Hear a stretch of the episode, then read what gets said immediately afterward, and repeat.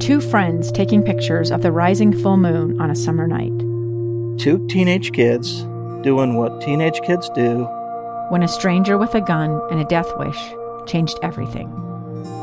It was violent, it was senseless, and I will never understand it. I will never accept it.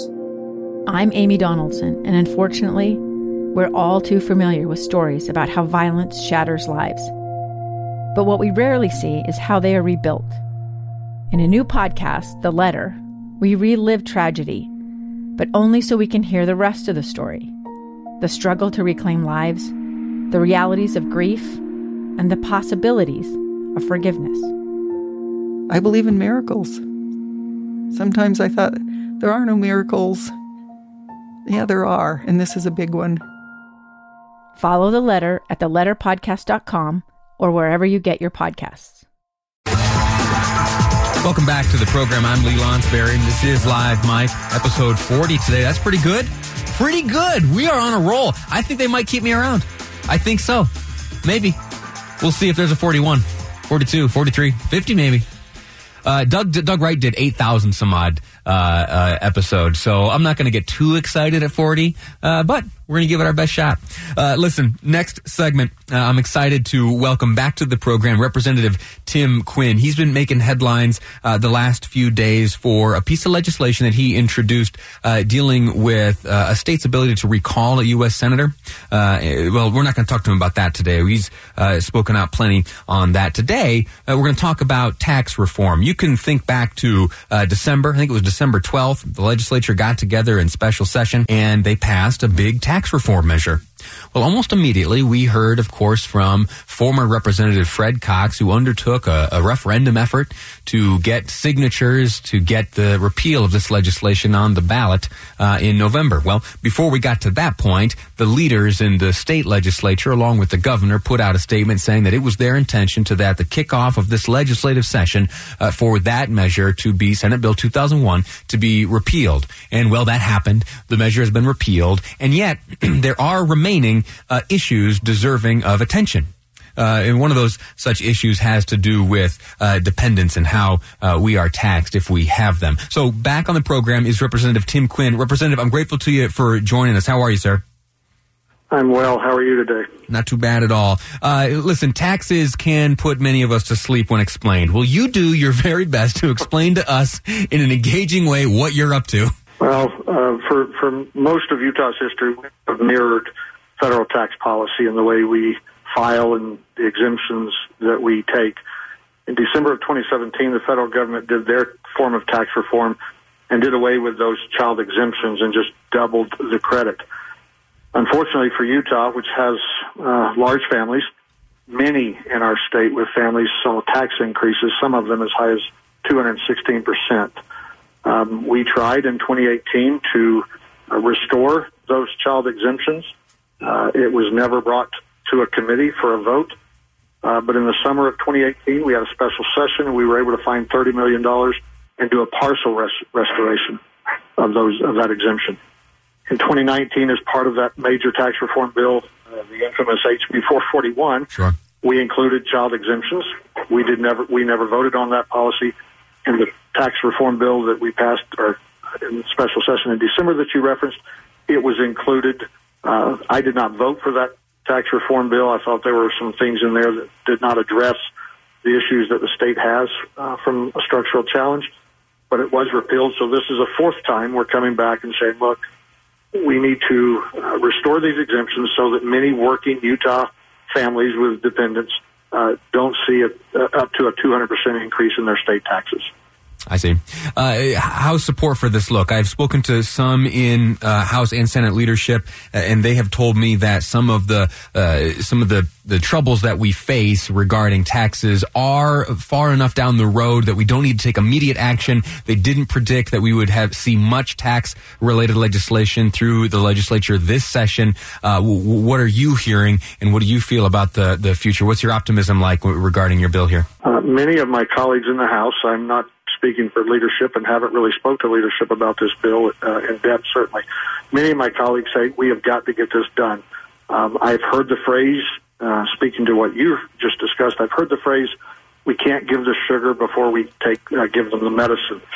Uh, I think that's that's unfair to the people of Utah.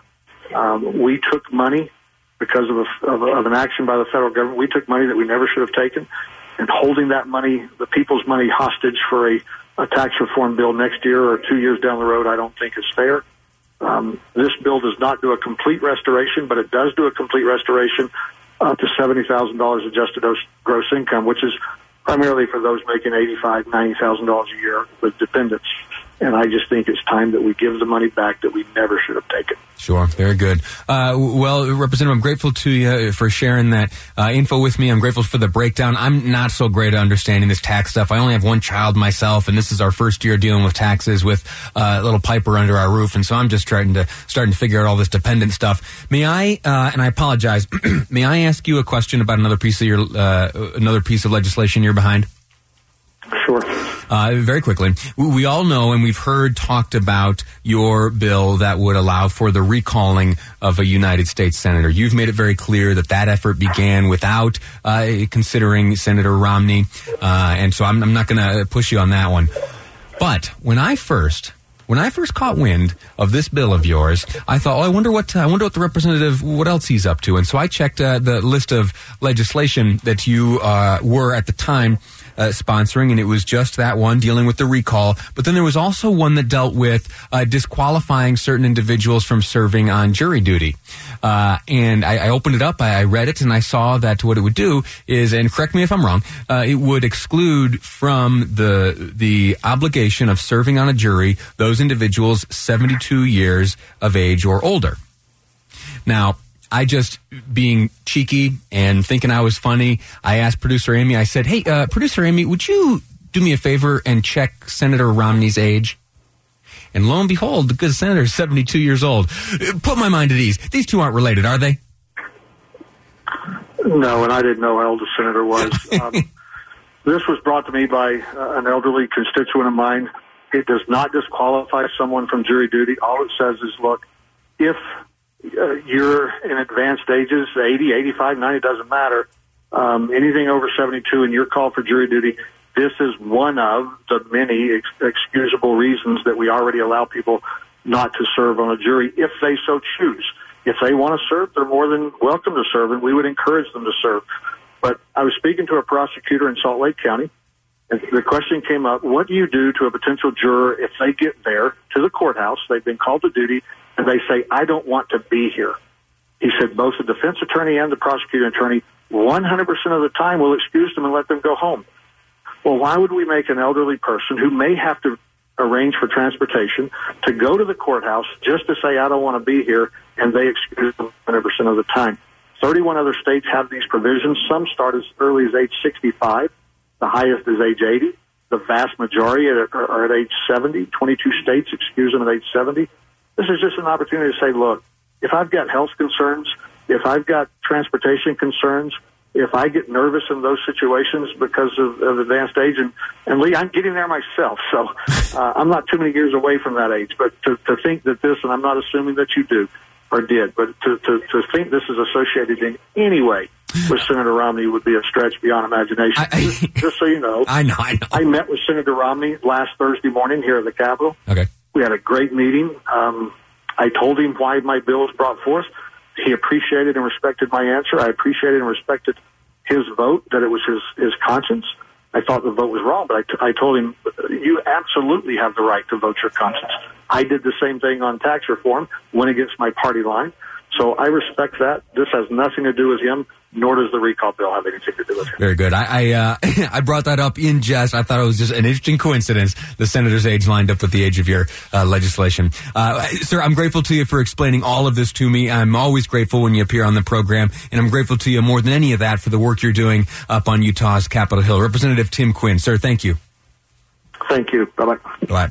Uh, listen, I'm going to take a break here in a moment. And when we come back, I want to give you a report on a story we started a number of weeks ago. We had here in studio two of Uintah County's commissioners. They had just done something for the first time here in the state of Utah. They had passed an ordinance declaring Uintah County a Second Amendment sanctuary. What does that mean? It means that in Uintah County, uh, they are, law enforcement is prohibited check this, prohibited from enforcing state or federal laws that would, in the interpretation of the county commissioners or the sheriff, violate the Second Amendment. So if Utah were to pass something, say one of these red flag laws, or if it were to be passed at the federal level and in Uintah County, that's deemed to be a violation of the United States Constitution, a violation of the Second Amendment to the Constitution well, law enforcement would be held liable if they tried to enforce any of those laws. Well, we had the commissioners here. I asked them if there were other commissioners around the state who might be considering that or who had reached out to them for copies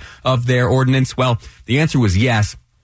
Over the weekend, I reached out to every county commissioner across the state. And in the next segment, I'm going to share with you their responses. That's next here on Live Mic. I'm Lee Lonsberry, and this is KSL News Radio. Two years ago, Americans watched in horror as a crisis unfolded at the Kabul airport. There's desperation and anguish. More than 80,000 Afghans have since arrived in America, but this story is still unfolding. I'm Andreas Martin. In my new podcast, Stranger Becomes Neighbor, we'll find out what happens to these new arrivals in our communities. Who would help our newest neighbors? Follow us at kslpodcast.com, Apple Podcasts, or anywhere else you listen.